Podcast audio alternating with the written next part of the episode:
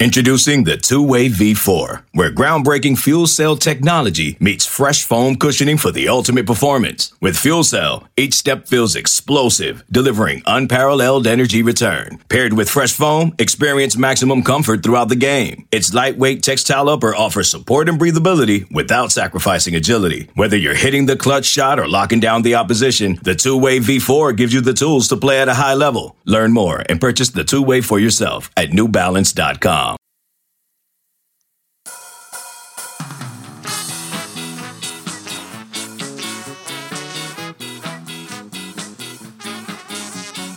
Welcome to Noles 24 7's On the Bench podcast. I am your host for today's episode, Brendan Snow, joined by Chris Nee, Zach Blostein. Fellas, happy Monday. Monday, Monday, Monday. Happy Mother's Day to your moms. Belated Mother's Yours Day. too, Zach. Yours too, buddy. Thank you. Mm, I was going to make a Mother's Day joke, but I couldn't think of one in time. Still letting the coffee enter the bloodstream right now. So, since our last podcast, I, I think it's kind of funny because we're talking about potential positions to need, the transfer portal, and kind of how things have been fairly slow. And, then all of a sudden, there's some uh, interest out there, some names that emerge. There's actually a transfer prospect in the in the JUCO ranks who officially visits Florida State, gets an offer, visits, and commits elsewhere within the span of a week. So, uh, a lot happened last week in the world of recruiting for a fairly uh, dull, you know, kind of slow time of year as we kind of tread water between now and June camp. So let's get into the developments of the transfer portal, and then there's also a lot of visitors on campus this weekend as well, and then some some odds and ends with uh, some of the other sports as well: baseball, softball, uh, beach volleyball had a really good run. So let's get into uh, to that as well. But first, fellas, the offensive line board seems to be materializing some when it comes to transfer products. I want to highlight two names for you. First, let's start with D'Mitri Emmanuel from Charlotte.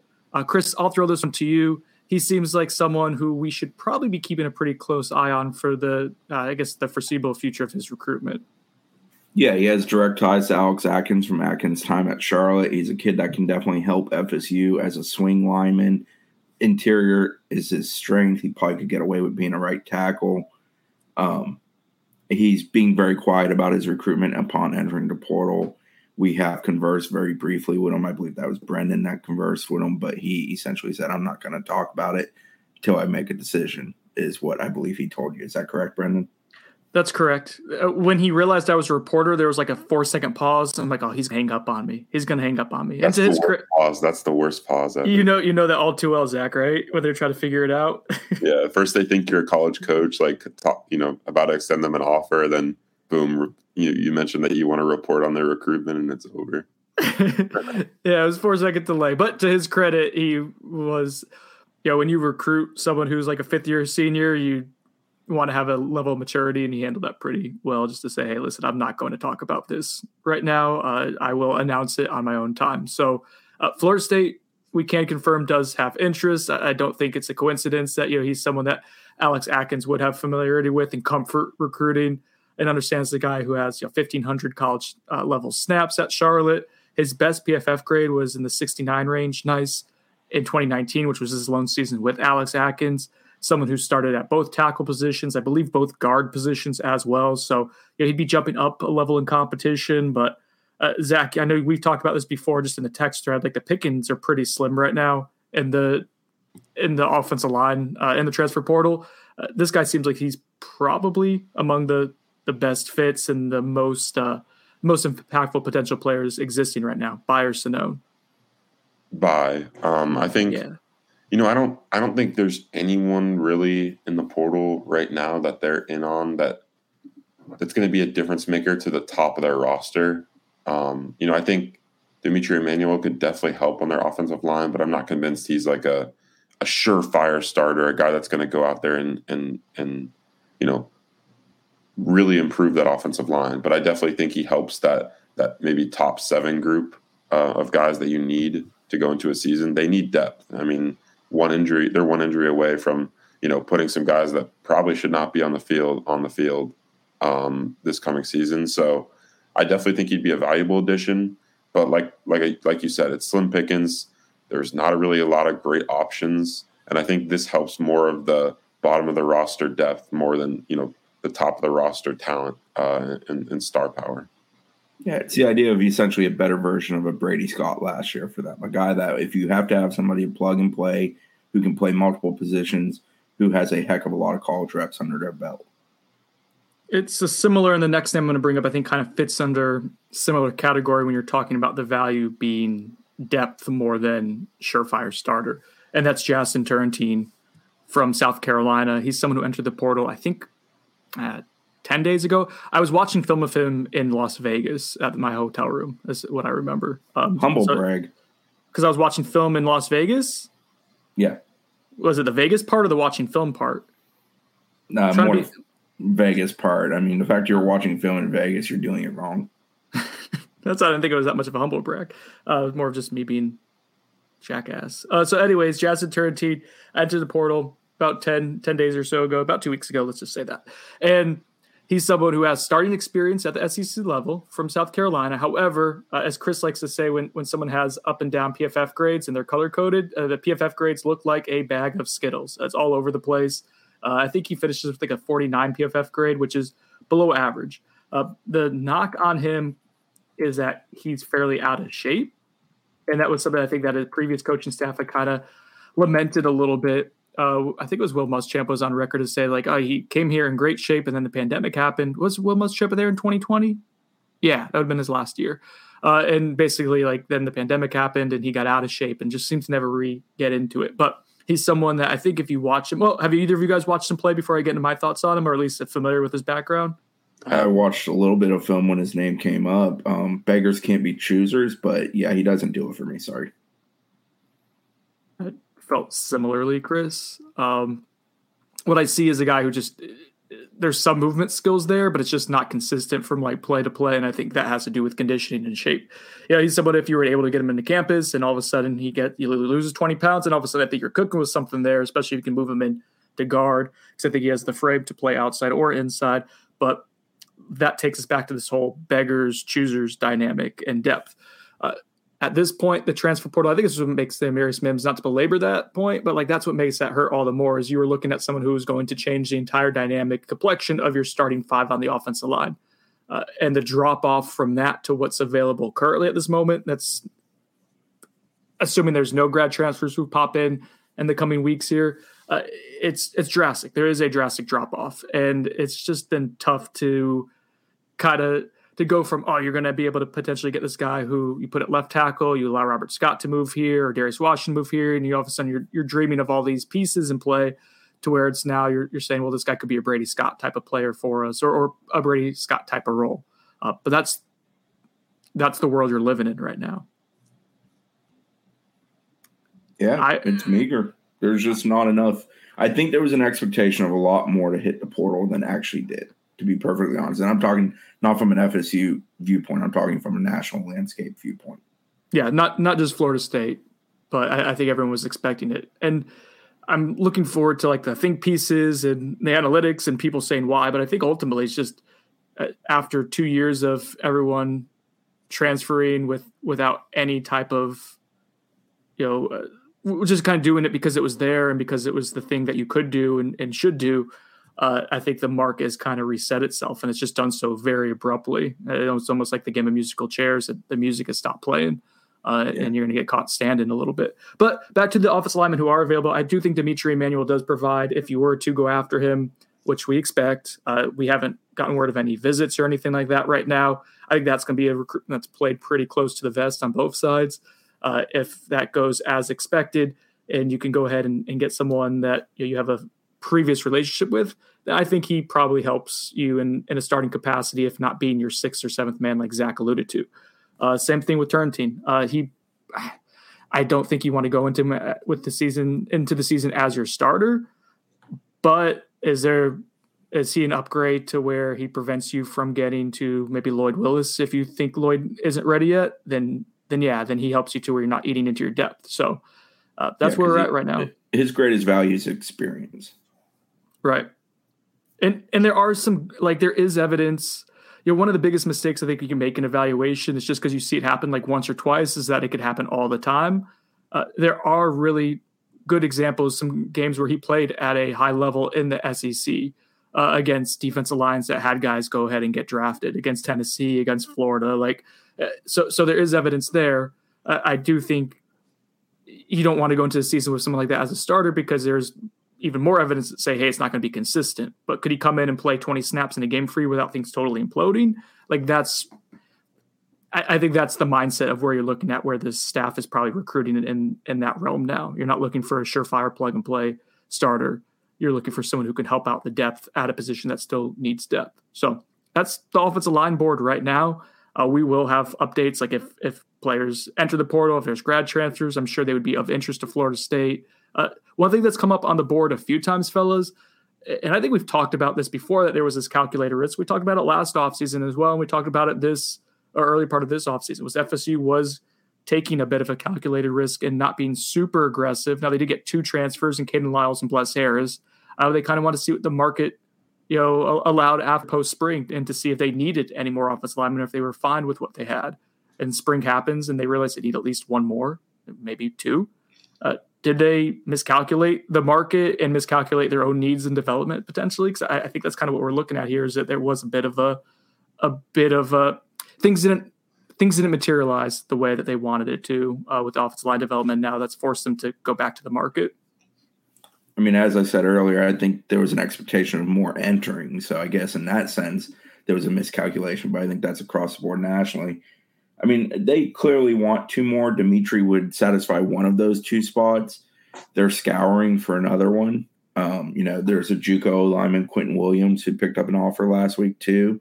He's a kid that I don't. Uh, he kind of falls in the same category as a South Carolina kid. I don't know how much he truly may help them, especially in the immediate future. But again, big body. There's some stuff there. You know, uh, they're definitely looking. I just don't think they're going to take to take. I think it's a matter of they want to try to get better.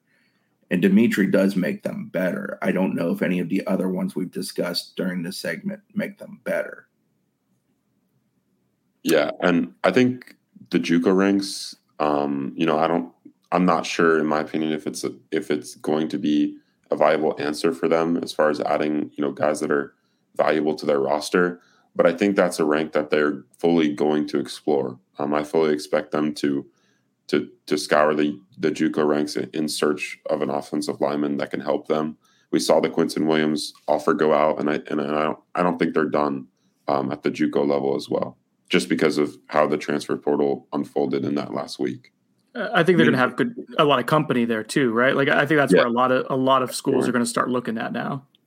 Is there a transfer O lineman that they seemingly ignored who turned into someone they probably should have pursued? I mean, Tyler Steen, they weren't going to get. He ended up at Miles Frazier. But they didn't ignore him. They pursued him. I know it was a little bit weird and awkward, but they didn't just like flat out ignore him. They were involved in that recruitment. Yeah, I, I don't buy that they were all in. I don't think they were aggressive with him because they were wanting about fit and, and whatnot. And that was again they, they were being selective at that point, and the market the market changed rapidly. I, I think that's the big takeaway. It's like what you were projecting just hasn't happened yet, and probably is unlikely to happen at this stage. Um, yeah. Anyone else, Chris? that's worth looking at. I think it's an interesting exercise. Well, I don't think available, but like Ryan Swoboda is another name that I know we discussed. Raiqwon O'Neal. Swoboda ended up at uh, UCF from Virginia. O'Neal ended up at UCLA from Rutgers. Again, uh, in Swoboda's case, I think he was looking for a definitive starting role, most likely, and I don't think that was the case here for him. And had some um, injury issues too, if I'm not mistaken. So yeah, I think that he didn't yeah. have a hundred percent chance of starting at a power five. And O'Neal, I just don't think they ever truly got strong enough in the mix with him to really be one that could sway the opinion of where he was going to end up. But there, there's not a ton. I mean, you can sit there and right. scroll back on the portal, on the listing, on the network, on the website, and look, and there's just not a whole lot of names that are ultra appealing. I, I think they kind of banked on Amarius Mims, and I think that was true from basically January 1st on. That at some point that name was going to hit the portal, and they were right in that regard. But obviously, that didn't play out in the manner that they had hoped. Yeah, I don't even know if I'm super like critical. Uh, like when you could say there's, there's spots that are much more poorly recruited on this football team than O line. O line's actually very line. effectively recruited. The at, issue at a super is that, high level, yeah. if you take too many transfer guys, especially guys with multiple years who aren't very good, it will scare off a potential high school prospect you're trying to get. You got to balance that. There's a whole balancing act to that. And I understand you're trying to win now and you got to have talent for this coming season. And it's important to get guys that are going to help you when August 20, whatever rolls around and you're hitting the field for actual action this year. I get all of that. But it's a balancing act. I just don't know that they've necessarily passed on guys at that position in this cycle that would have helped yeah, uh, maybe they like had, we're talking about we're talking about like two or three guys who maybe could have helped. So I guess it's not yeah. it's not like this catastrophic negligence. It's just you were hopeful that some things were going to emerge. You took a bit of a calculated risk, and it, it didn't. It, sometimes you roll the dice and it doesn't show up your way. I do think. Well, the last topic on the offensive lineman before we transition uh, is the, what's going to happen now is there, and I can already see it starting. Is there's this extreme hype machine building for the freshman offensive lineman coming in, mostly Julian Armella. And I would just caution if if you're of that belief, uh, I would just caution. Just that's a lot to put on a freshman enrolling in was a late May or, or early June. Um, yeah, I know it worked out for Robert Scott a couple years ago, uh, but even then, you have to kind of use him in a way that's you know, pretty uh, narrow in in scope. And so, yeah, you're you're baking a lot if you're thinking that there's going to be a a top you know seven rotational piece coming in in the next month or so from the freshman class. Just not realistic. Yeah, reason you take a second, third, fourth year college player in portal at that position is they're physically prepared to handle it, and they've also they've dealt with it. They've taken bullets and had the good moments and had the bad moments. It's a hell of a lot for a freshman, no matter how good they are at the offensive line position, to kind of go in there, get thrown in the fire, and handle it well. You're going, they're going to take some massive lumps out of the gate. You'll have to live that life if you have to live that life, but it's just not. It's not a ready-made position. So let's transition to another position group that uh, is getting some interest here as FSU is trying to use its remaining scholarships. And oh, by the way, uh, there was a scholarship that opened up. TJ Davis, defensive lineman, uh, is medically disqualified from Florida State. Uh, he was one of the names that we expected to enter the transfer portal. I guess this is not technically entering the transfer portal, but that was a name that Chris had mentioned specifically as somebody he thought probably need to to move on. And unfortunately, it's a medical disqualification for him, but which doesn't preclude him from playing at other schools down the road. Uh, we saw uh, was it the Baylor defensive end a couple of years ago come to Florida State after being medically disqualified and not playing for a year or so at Baylor. But what basically a medical disqualification does is it allows a player to remain on scholarship at Florida State, but but the football program is able to use an extra scholarship uh, in, in that player's place. So I think you're at 80 scholarship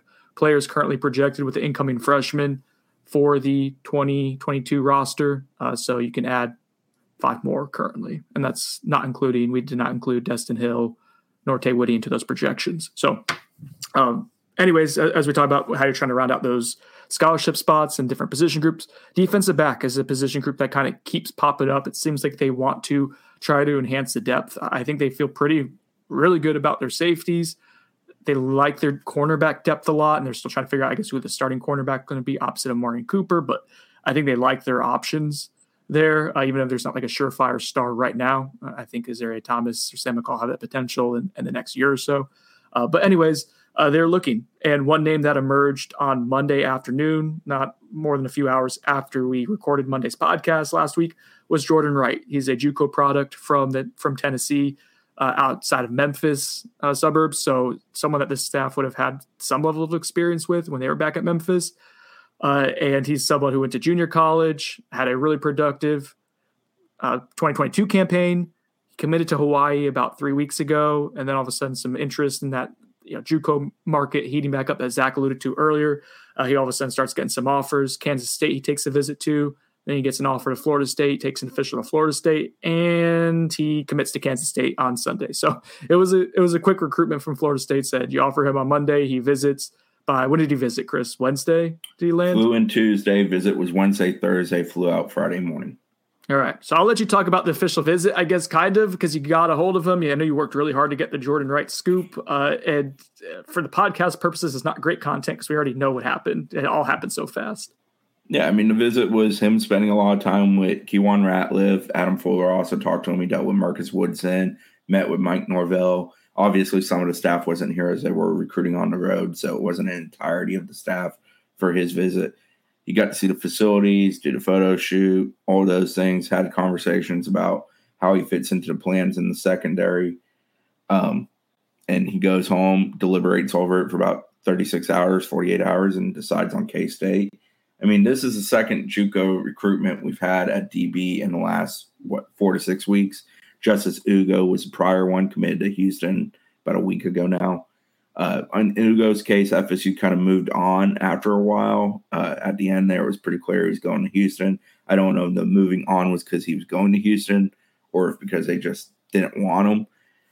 I was told that in Jordan Wright's case, he was a take, so it's not one of those things. They've seemed, honestly, to some degree, lukewarm in both of these recruitments. And I don't know if it's a matter of, you know, they don't love either of them. They think maybe there's a portal option that is better, or maybe they believe that room from a departure standpoint isn't going to have to suffer through anything, and they're fine with the numbers, feel that they have adequate numbers. I'm not 100% clear on what their stance on all of that is. It's DB recruiting with them at times is uh, there's guys that you know they wholeheartedly want, Makari Vickers, for example, in 23 class, but there's a lot of guys they just kind of keep warm and they don't always seem to truly care that they go elsewhere that doesn't play out in their manner. So I, Jordan Wright to me wasn't a panic button moment, but it is just kind of weird that they've hosted two guys now from the JUCO ranks at the DB position, and in both cases, it just yeah, it, it went elsewhere and it was what it was, but they didn't seem. I don't know. It's weird to me to bring a kid in and be kind of lukewarm. On well, well I want to get into the DB the DB room dynamics in a minute here, Chris. But correct me if I'm wrong. Just as it applies to Wright's recruitment, uh, Marcus Woodson was he around at all during the official visit? To our knowledge. Uh, when I was up there on Thursday, I did not see Coach Woodson. I did see Coach Fuller that day, and when I saw Wright that day, he was leaving with Kewan Ratliff. So I don't know if him and Woodson met prior day okay. or not. I'm not 100 percent sure. Um, Woodson was on the road recruiting plenty last week. I don't know if he came off, did a day with Jordan Wright, went back out. I'm not sure. And and Wright might have like I think he I, I don't know if he mentioned those coaches in the recap, or I don't know if he mentioned Woodson in the recap he did with you. I thought he mentioned Ratliff. I thought he mentioned Fuller and Norvell as well, but I could be mistaken on that. Right. And just I, I don't believe he mentioned Woodson specifically. Yeah. So, um, so I, I, get the I get the feeling this was a. Uh, I think I think there was like a measurement visit. Like you got the official, you had the official visits to you still for the 2022 recruiting cycle, and I think this was a lot of just kind of. Uh, oh, it's a weird text message I just got from my wife. I won't mention it on the air though. Um, I think that this was basically a hey, let's see how he sizes up. Is he someone who could play inside or outside for us? Does he mainly inside? And we kind of like, you know, maybe he's a take, but I, I didn't get feeling it was just like super like full court press for him. Is what I'm trying to say. I think it's weird. Can I just like note this? Like, I think it's weird how they handled JUCO defensive back recruiting. Like, you think about like the last four guys they've targeted dating back to like the last class: Carlos Nicholson, Marquise Gilbert, uh, Justice Ugo, and now Jordan Wright they hosted all four of those guys on official visits and haven't landed one of them. So I don't I don't really know like it's a weird they all feel weird. They don't feel like normal recruitments. Um, I feel like the Carlos Nicholson felt pretty normal, but I remember the same this same conversation was being had when we were talking about Marquise Gilbert and them, you know, maybe not wanting him, and that's why he ended up at Auburn. But it, it just feels weird to host these guys on official visits if you're just trying to, you know, scout them or get get you know measurements. Um, I don't know. And it and, might be worth mentioning in both the case of Justice Ugo and and Jordan Wright's case, those are condensed recruitments. You're you're kind of doing them rapidly, so there may be a matter of you have to bring them an official to kind of do the recruitment because it is a shorter calendar to deal with them. In Ugo's case, uh, Adam Fuller, Chris Thomsen, I believe Marcus Woodson as well went by the school at Blinn during the evaluation period and checked them out. I don't know that FSU ever made it out to Fullerton. Tony Tokarz does most of the California recruiting. Randy Shannon's dipped in out there too. I don't know of anybody else being out there so far in this cycle um, for FSU. So I don't know that they ever actually went out there. So this may have been their first time to actually lay eyes on Jordan Wright in person. was by bringing him in. And the fact that Wright had kind of set his calendar to commit this weekend, I think he did that going into or during the K State visit. It forces your hand. So that may be in play here too, as well. I think the dynamic at defensive back, and I think what's leading us all kind of uh, having a hard time putting our finger on all these individual recruitments here is I think ultimately they feel pretty good about where they stand at defensive back. Now, there's some projection, like someone like Shyheim Brown as your third or fourth safety, you're projecting him that he's going to take a big jump from freshman year where he didn't play a ton to where he's all of a sudden be a contributor. Uh, there's some projections that, like, say, Greedy Vance, someone who you have as like your swing uh, quarterback, who can, who's basically like the number two at both nickel and outside, uh, does end up playing at a high level in the ACC, or that Azareye'h Thomas is someone that you can end up trusting midway through the season, like how you did Omarion Cooper last year. So some of this, like that they, some of these pieces that they have that they feel good about at, at the defensive back room are, are, still projections rather than say surefire things. Even Renardo Green, like okay, maybe he has a chance to start uh, opposite and Cooper this year, but you don't know exactly what that's going to look like. He hasn't played cornerback for a prolonged period under this coaching staff. Kevin Knowles played inside last year. If he's someone who's going to potentially play outside this year, again, that's a projection. So while I think you feel good in general about the pieces that you you have, uh, you're still saying there's a lot of unknowns. So I think as a coaching staff, they kind of lead you. This is just my estimation. I think that can kind of lead you to start exploring. Hey, would this guy be able to help out as an insurance policy, as a safety blanket, just in case? And you start looking at the JUCO ranks, and maybe I, I don't know what's happening like in the visits to where they're saying, "Ah, we're not going to go full out on on these guys. Uh, but but that does seem to be the dynamic that's at play is this lukewarm tepidness because you like what you have and you just want to see if you can maybe enhance it. And then ultimately, I think you come back to this guy probably doesn't do more than than push for depth for us. And I, I had a conversation during the Ugo recruitment where a person who was familiar with him and liked him and thought highly of him, capable of being a good player, and had a relationship with staff at Blinn and thought well of him from what they had informed him of Who was like, I don't know if you take him because there's always a possibility of someone better in the portal for what we need. And I think the the grand scheme of this right now is the need at that position for them is not so great that you just take the take. Exactly. And then why are we spending time and resources towards recruiting that? That then that's the other part of the puzzle. But right now, like if you have official visits to burn, you might as well burn them too, right? You can't take them with you.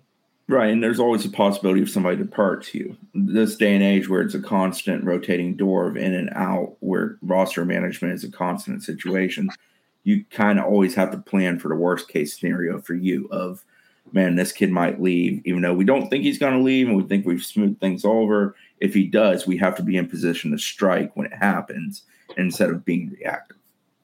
And if you look at defensive back, you figure you use five DBs pretty consistently as your base package. You have 14 on scholarship right now.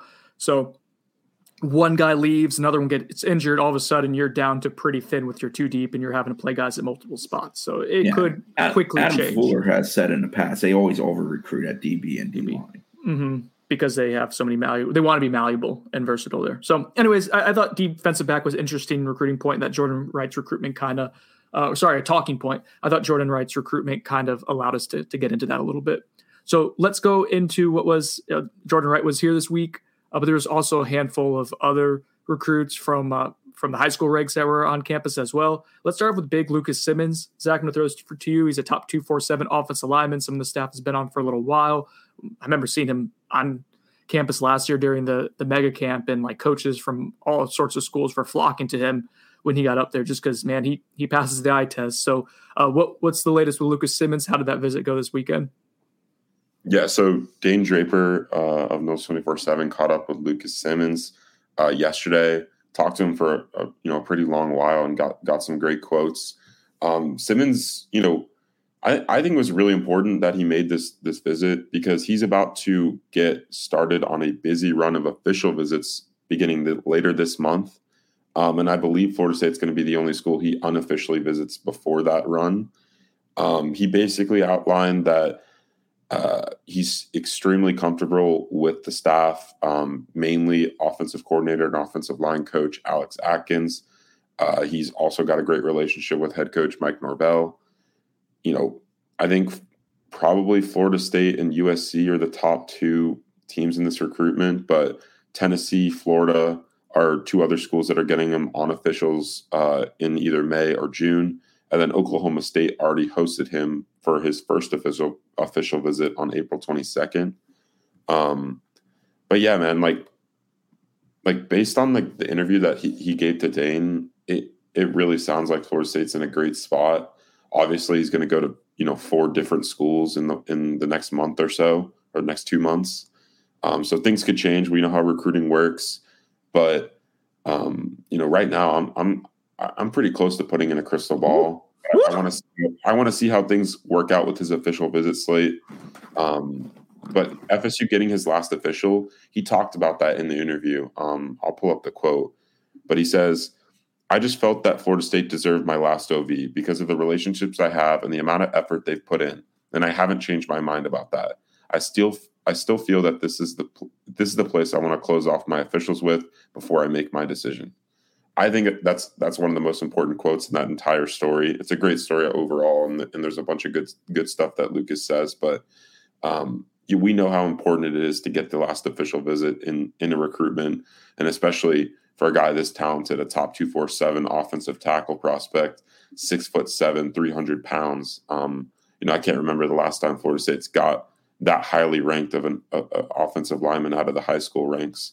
Um, so you know, I, I think FSU sits in a good spot. We'll see how his official visit slate goes, but I'll, I'll hand it over to Chris to handle uh, you know handle the rest of the visitors that made it to campus this weekend. Well, real, real quick before we get to Chris, there uh, an exercise that I want to play uh, a game with you guys, real quick. On the count of three, we're all going to say the team that we think is in top contention with FSU. Who scares you the most of this official visit slate coming up?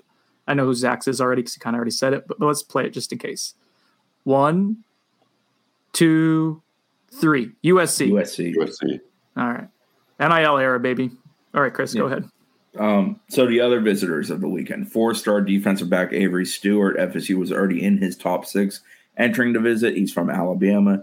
He's a defensive back. FSU, from what I understand, would start him at corner, and if it doesn't work, move him to safety. That's kind of a general normal thing with some of the DBs they recruit. That's not all that unusual. He enjoyed himself, came with mom and dad, had a good time. FSU's done a good job of re solidifying their position in that top six.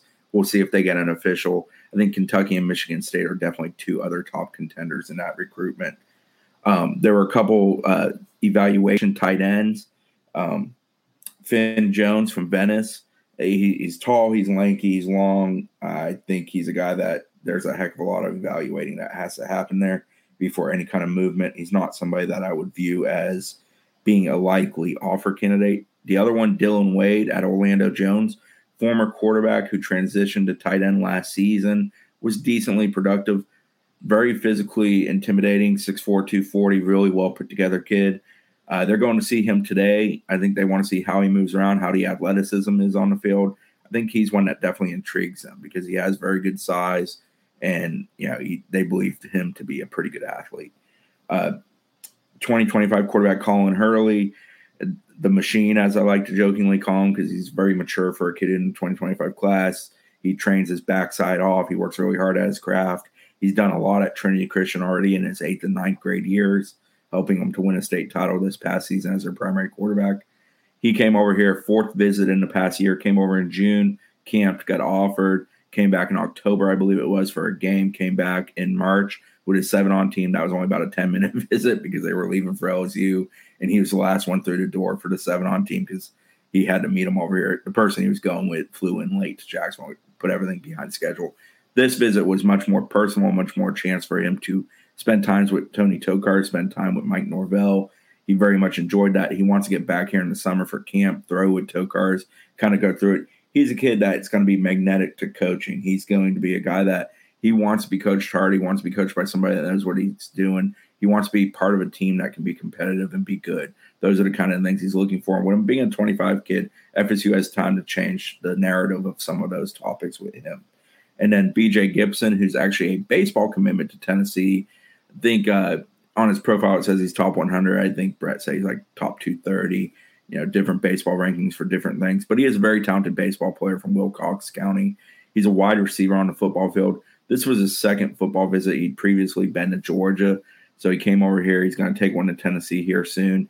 From what I understand, he's very solidly committed to Tennessee baseball right now, but he likes FSU a lot. He enjoyed the visit. He is getting interest from FSU baseball as well. He mentioned to me that he has talked to Mike Metcalf in the past. I think if FSU baseball turned up the heat alongside football, they could have some lasting power in that recruitment and maybe make it a little bit more interesting down the stretch. But right now, I think he's a kid that's pretty comfortable with his commitment to the Vols for baseball. He certainly can play both sports in college he may also be able to go professional in baseball where it just doesn't matter in the end. I think that's all. Did I miss anybody? No, you did say vols instead of vols, but that's okay. Zach Zach will make a, vol, a volunteer joke like he did three years ago, and I'll fall in love with him all over again. Uh, no, that was good, Chris. Uh, yeah, so it was a, a good amount of visitors. Uh, what do we got on the docket coming up this week with your recruiting? Anything right now? I know it's Monday, and we'll we'll put some things together. Back on the road for the eval period. At this point, don't know of anybody coming in. I can't think of anybody that's told me May 14th for a visit date. Um, yeah, we'll shake trees and see if anything falls out. Yeah, last last Monday morning we recorded a podcast and we ended up breaking news on a couple uh, a guy entering a transfer portal and FSU having interest and, and a, a, transfer coming, uh, JUCO transfer coming for an official visit. So yeah, stay tuned because uh, it's early. The week is early still. Uh, one other recruiting development that I wanted to get to was wide receiver from Florida, Tyler Williams, put out his list of top 10 schools. Florida State was not on it and believe the case. Well, you know, I'm going to let Zach talk about it because I know Zach has thoughts and, and, feelings. So I won't ramble anymore. Zach, go ahead and tell us uh, what's happening with Tyler Williams in that recruitment. Yeah, and you know, I'm not going to just hone in on the, the Tyler Williams thing, but I think it's it's a good thing to note of a of a trend we've been talking about. It's the wide receiver recruiting at Florida State. It's just it's not up to par. Um, Tyler Williams, if you don't know, he's a four star wideout uh, out of Lakeland. Florida State got him on campus in January. They have not got him on campus since then. He is cousins with former Florida State legends Carlos Williams and Vince Williams. Uh, so there's you know the family ties to the school. Um, that's a built-in advantage for Florida State. But he releases his top ten list of schools. You've got the usuals: Alabama, Clemson, Florida, Georgia, LSU. But you've also got Syracuse and USF on there. Um, so Florida State fails to make it, but you know South Florida and Syracuse make his top ten.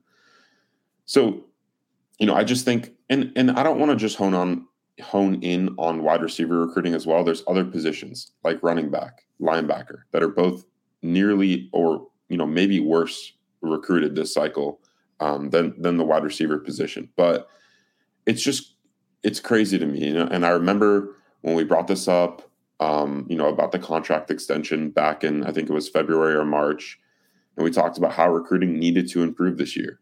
And to be honest, the receiver board in 2023 looks pretty promising. But I, you know, if you look at the top of it, you've got guys like Shelton Sampson, you know, five stars, Shelton Sampson, Jalen Brown, and four star Hykeem Williams. Like I, am not, you know, sold that they're gonna, you know, land any of those guys. Shelton Sampson's from Louisiana. You know, we know how those recruitments go. It's probably LSU or Alabama. Jalen Brown is really high on Miami. You know, I think it, it's probably Miami, Michigan's in there as well. Hykeem Williams, he's got like a top three of in my opinion, like Texas A&M, Georgia, and maybe one other school. Um, but I think Florida State's on the outside looking in on those guys, and I and I think the Tyler Williams things just shows that you know that's a recruitment they should 100 percent be in on until the end. There's no way that they, they should be out of it in his top ten. Like that's just crazy to me. And and he's got two relatives that went to the school. He visited in January, so it's it, it's not like he's a completely unfamiliar unfamiliar prospect to them. Like he's been on campus, but they just have failed to get him on campus since then. Um, and I and I really am worried about you know that position how it's being recruited. And and and I want to say the same thing about running back. You know, I don't I don't think like in and at least the receiver board there's a lot there's a you know a good amount of options there. We talked or you know I talked about uh, Will Fowles. Um, I, I went and saw him when I was down in South Florida this week. And, you know, I think that's a legit guy they're in on, but he's not a mm-hmm. an elite prospect. I feel like the the 2023 recruiting class, um, the receiver class in the state of Florida for 2023 is one of the best that I've ever seen. And I'm not sure if Florida State is in position to land any of the elite guys in state, which, you know, should never be the case, especially in this talented of a class. We've been talking even last cycle about how talented the receiver class in 2023 was inside the state of Florida. And they need to win the state of Florida. And I and and I'm not so sure that they're going to land multiple blue chip guys that, like they should this cycle. So to add to Zach's point, they do have commitments from Goldie Lawrence from Sanford Seminole, Florida. They also have a commitment from Vandrevius Jacobs, All Day Dre, as we like to call him, from Vero Beach, Florida. I think we both like both of those guys. Uh, in the case of me and Zach, and they're good gets, and FSU obviously has done that. The issue at wide receiver recru- recruiting, and it's not directly tied to Tyler Williams, it's more an overbearing, yeah. multiple year situation. There's not a belief that they have great closing power there and that that's a situation at a few spots on this staff and in recruiting with the staff. Running back recruiting is weird. I said it last week that like I like to criticize it, but then they actually have a productive unit in that room and they have guys that are good. But it just amazes me at a school like FSU that has such great history in that room with elite backs like the Dalvin Cooks, the Warrick Dunn, so on and so forth. Uh, Chris Thompson, Devonta Freeman. There's plenty of others to mention here in the last 20 years, but for the sake of time, I won't mention all of them. Uh, they don't recruit that dude. They recruit a lot of different guys with a lot of different skill sets, and they go and they gain a decent amount of yards, and that's all well and good. But to this point in time, a head coach who's been extremely successful with running backs in his coaching tenure as a head coach has not gone and added somebody to that room that is just a plain and simple dude in my estimation. And it's just weird to me and I don't get it. But if it's productive, that's fine. The receiver unit stunk last year and wasn't productive, and they really did nothing to resolve it from the high school ranks last cycle, which puts a uh, lasting taste in your mouth. That's a nasty taste. You go, you get some transfers. Obviously, very disappointing what happened with Winston Wright. That's going to damage his ability to be as big of a contributor as one hoped when he walked through the door. Mycah Pittman looks like a dude that can help you. Johnny Wilson's capable uh, needs to be more consistent. I'm not expecting much from Deuce Spann, especially not in the 2022 season. So you've improved it a little bit, but you haven't done it enough. And it, the clock is ticking. And I just don't know if they're going to do it in a year where it's a uniquely special cycle with a ton of great talent at that position, especially in your uh, relative backyard, the state of Florida. I don't know that they're going to quite cash in like one would hope. And well, yeah, at the end of the day, if you don't accumulate enough talent, you're not going to win enough games and you're not going to keep your job. And that's just how the business works. And that's what concerns me about FSU as we kind of enter a very, very important hump here for this staff where they got to get over it. They got to win enough and they got to start showing uh, forward trajectory, which they've worked towards and they've improved to put themselves in a better position to do that. But they have to do it. But the recruiting in the moment, as of May 8th, 9th, where we're at right now, it's it just I don't have a feeling when I'm dealing with high level receiver targets that at the end of the day, it's going to matter. Like mm-hmm. I feel like I'm wasting my time talking to a Shelton Sampson, for example. And FSU has ties. They've on campus. Gabe Fertitta coached them in high school, has ties to his high school, who's now on FSU staff. Uh, they've done a good job of building a relationship there. But at the end of the day, I don't think FSU has what it takes to win a recruitment like that. And it's not just five stars. It's a whole lot of high level guys. Like William Fowles is a kid that I feel like FSU's in a good spot with, but till he's in the fold, signed, sealed, delivered, locked in, on campus, I'm not going to feel good about it. And that's my issue with that position is that there's no reason to have a great deal of optimism that they're going to get it done at that position because to this point in time, that's the way the story has gone. You guys have a sense of Chris, you alluded to this when you talk to a recruit, when you talk to as many recruits as the two of you, and, and now Dane included as well, do, and you're and you're texting guys and DMing and, and talking to guys after interviews uh, or after visits on interviews all the time, you get a feeling for, I guess for lack of a better word, momentum, like of, of where if there's this buzz about a school. And this going back to the early signing period uh, with the way that kind of faltered and, and the Travis Hunter stuff obviously was like the the forefront, but some of the other finishes in that in that part of the recruiting cycle, FSU ends up finishing with what like a top twelve, top fifteen class or had it at that time. And while that's improvement, and I think some people are like, hey, that's growth moving in the right direction for a team that, you know, won three games two years before and then five games the year before. I think the big concern I had at that time was did you miss your window? Because Florida and Miami were down, and that was your chance to really have the uh, momentum bump of a new coach with Mike Norvell, while the other schools were having end of cycles with their current head coaches. And I questioned at the time whether FSU capitalized on that enough. And I think that now, as we look at some of the developments that are happening right here in May, and again, it's it's only May, so things can change.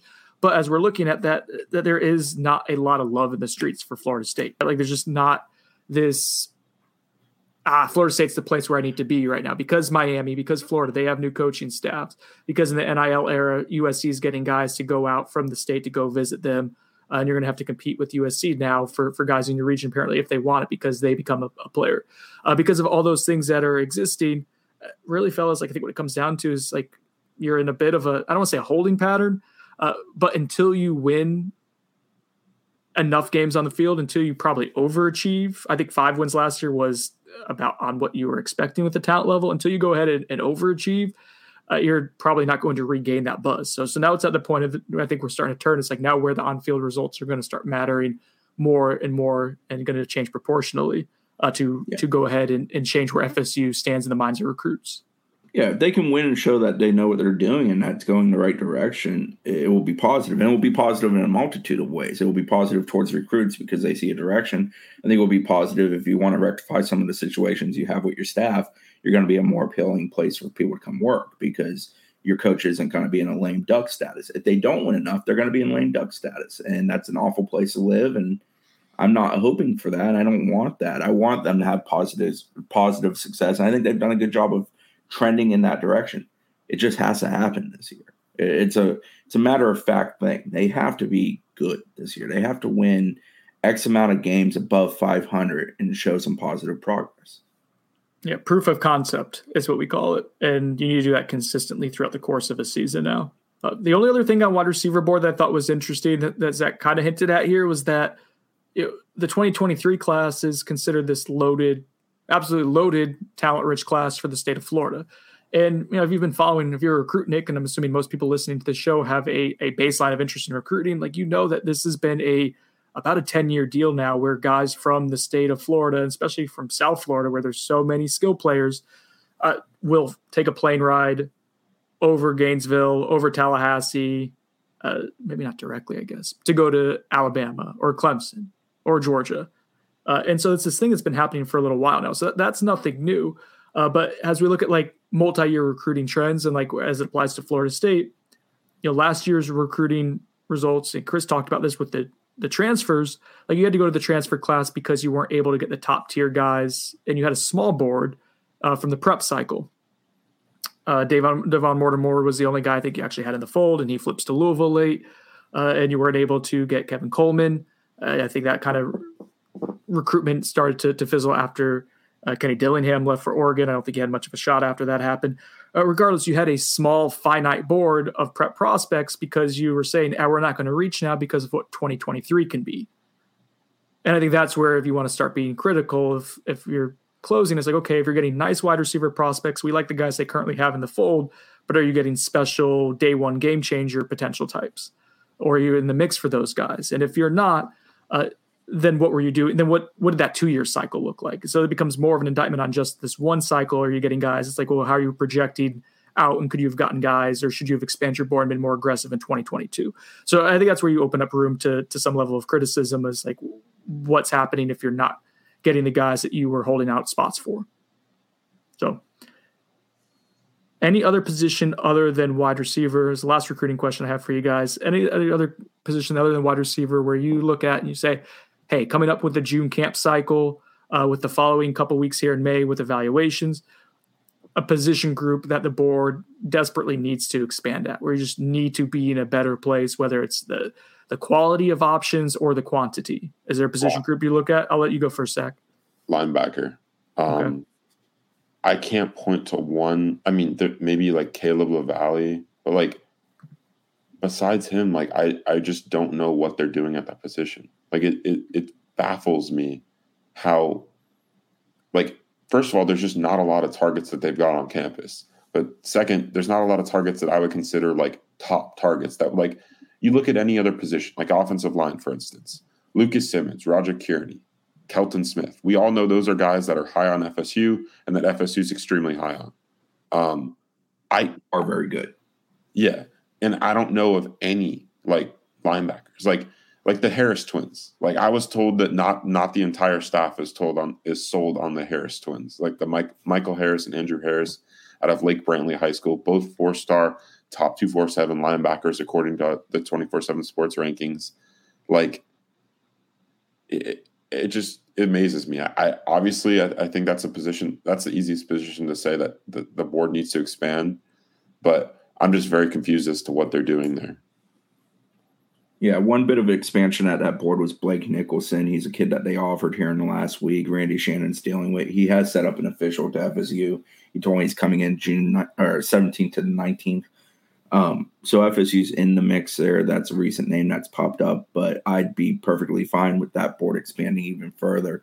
I, I like how FSU recruits offensive line at the high school ranks where they have sort of a tier system. The guys that Zach mentioned you know, then you got a guy like Tommy Kinsler, who I know they like, but he's probably the next tier for them. There's several in that category. I like how they do that. I would like to see that idea expanded to other positions where you just need to keep accumulating talent. Uh, one linebacker of note as well that I think Dan and I have talked to is CJ Turner from Arkansas. He's currently committed to Colorado. I think FSU's been in contact with him uh, someone who had a knee injury about a year ago, and I think you want to make sure. I think it was a knee injury. Uh, correct me if I'm wrong, but I think that's a guy they want to see in person before they they offer. But that's someone who might be kind of uh, trending upwards uh, in recruiting in general. He's a top 400 prospect nationally.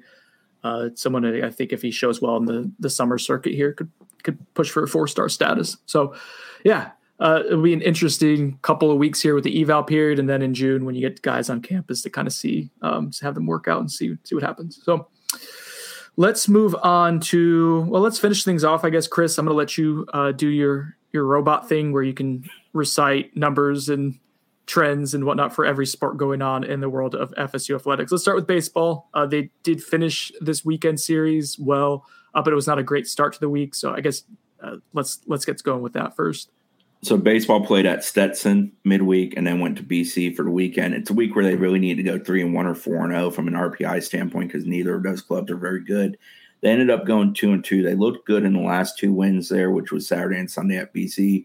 Offense came alive, very good starts on the mound, or actually an excellent start on the mound on Sunday, a decent start on Saturday with a great bullpen session from Wyatt Crowell. Um, Parker pitched fantastic on Friday FSU just didn't get it done at the plate, retiring pretty much everybody after the first inning for FSU went down. And then uh, BC kind of came through in the ninth because the pitching faltered. And it, it, was an extremely frustrating loss that points to some ongoing issues for that program. The biggest issue that program has is they're six and nine away from Tallahassee. They're 28 and 17 overall, so they're 22 and eight when they're in town. Uh, I guess there is a neutral game in there, so they're actually 22 and seven when they're in town because they're 0 1 in the neutral game, which was the Jacksonville, Florida game. Um, the game against Florida in Jacksonville. Jacksonville was in Florida. I know. Um, that was a very baseball, that was a very Sonnone like sequence of of insecurity with your words. So baseball just their RPI got dinged by those two losses. That's the biggest negative about the past week. Their rankings not going to change drastically. They may actually go up. I think they have already in D1 in Baseball America this morning, just slightly the problem for FSU baseball is that some of the things that keep biting them in the backside that are going to probably hinder their ability to do things in the postseason keep showing up. And here we are in almost mid May. It's the time when your team should kind of be turning the corner and figuring out who and what they are. And they got some issues there. Um, and I know Brett's dived into that a good bit on Sunday Gold. So he's going to probably continue to do so. We talk about it frequently. He does an excellent job with baseball coverage, as everybody knows. But uh, baseball this week will play JU two seven inning doubleheader games. I believe that's on Tuesday starting at four, and then Friday, Saturday, Sunday they host Miami. The Atlanta Braves World Championship trophies coming to town on Saturday. If you want to check that out, I believe it's Saturday, might be Friday.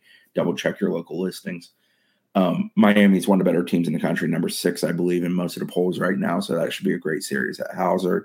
FSU's been good. They've won nine of their 12 weekend series. So they are very capable of being good in a three game series situation. The issue is that when they lose, it's kind of the same things that keep happening, and it's just aggravating. Running themselves into outs, bad relief pitching, Uh, bats going cold for lengthy stretches with some miserable at bats. When they put together quality at bats, they're a pretty good baseball team. And they have good bullpen pitching, they're a really, really good baseball team. The issue is it doesn't always come together. All right, enough about baseball. Softball wrapped up the regular season, went to NC State, played three games completely out of order because rain kept interrupting them. So Friday got concluded on Saturday. Saturday got started on Saturday. Saturday got concluded on Sunday. But after Sunday's game, I know, very weird. We played game three before we finished up game two. Uh, game two, which was the last game of the series, played on Sunday, included seven home runs, school record for FSU. Sydney Sherrill hit three. It was fun as heck to watch. It must be such a mini ballpark, or the wind was blowing out. Not sure which it was. So FSU softball finishes the regular season at 49 and 5, 19 and 5 in the ACC. They're number three seed going into the ACC tournament this weekend. Virginia Tech's number one seed.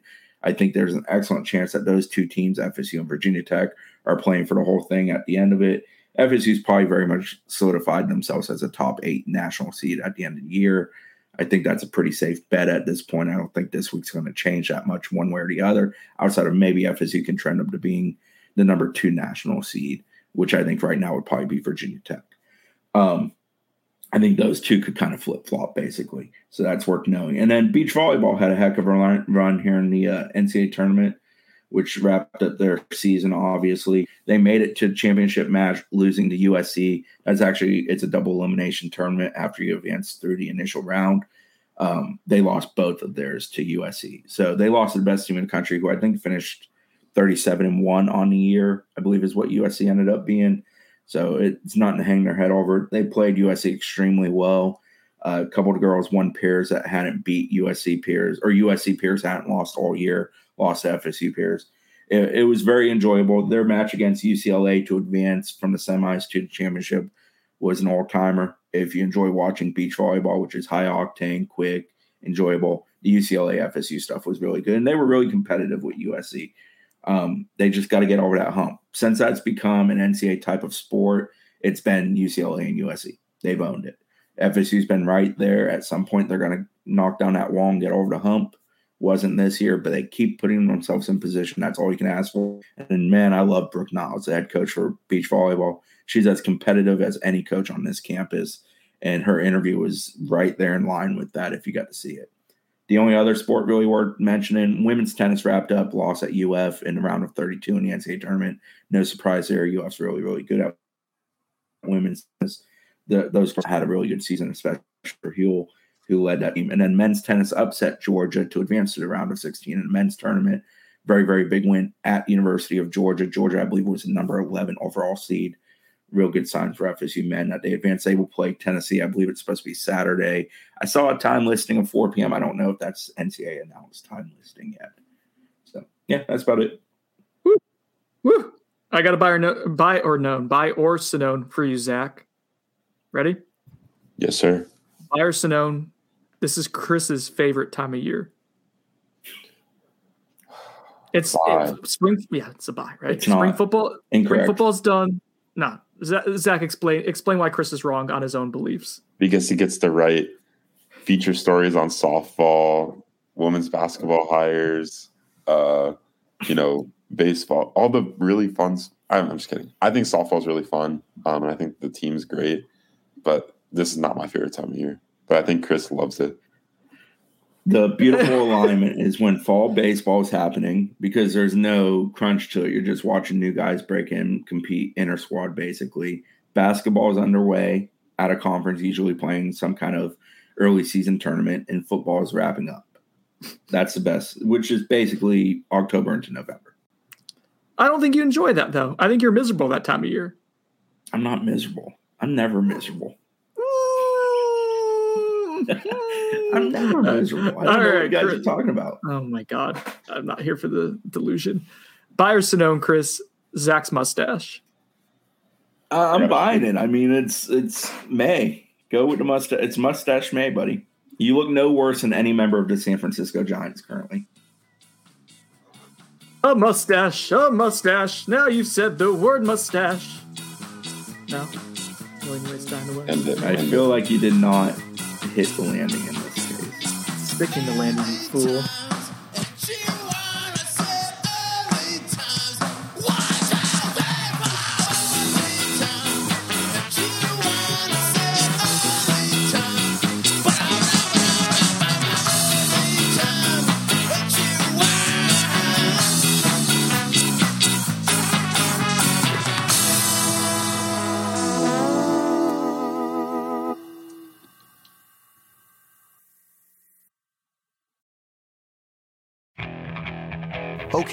Picture this.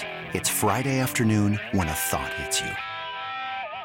I can waste another weekend doing the same old whatever, or I can conquer it. I can hop into my all new Hyundai Santa Fe and hit the road.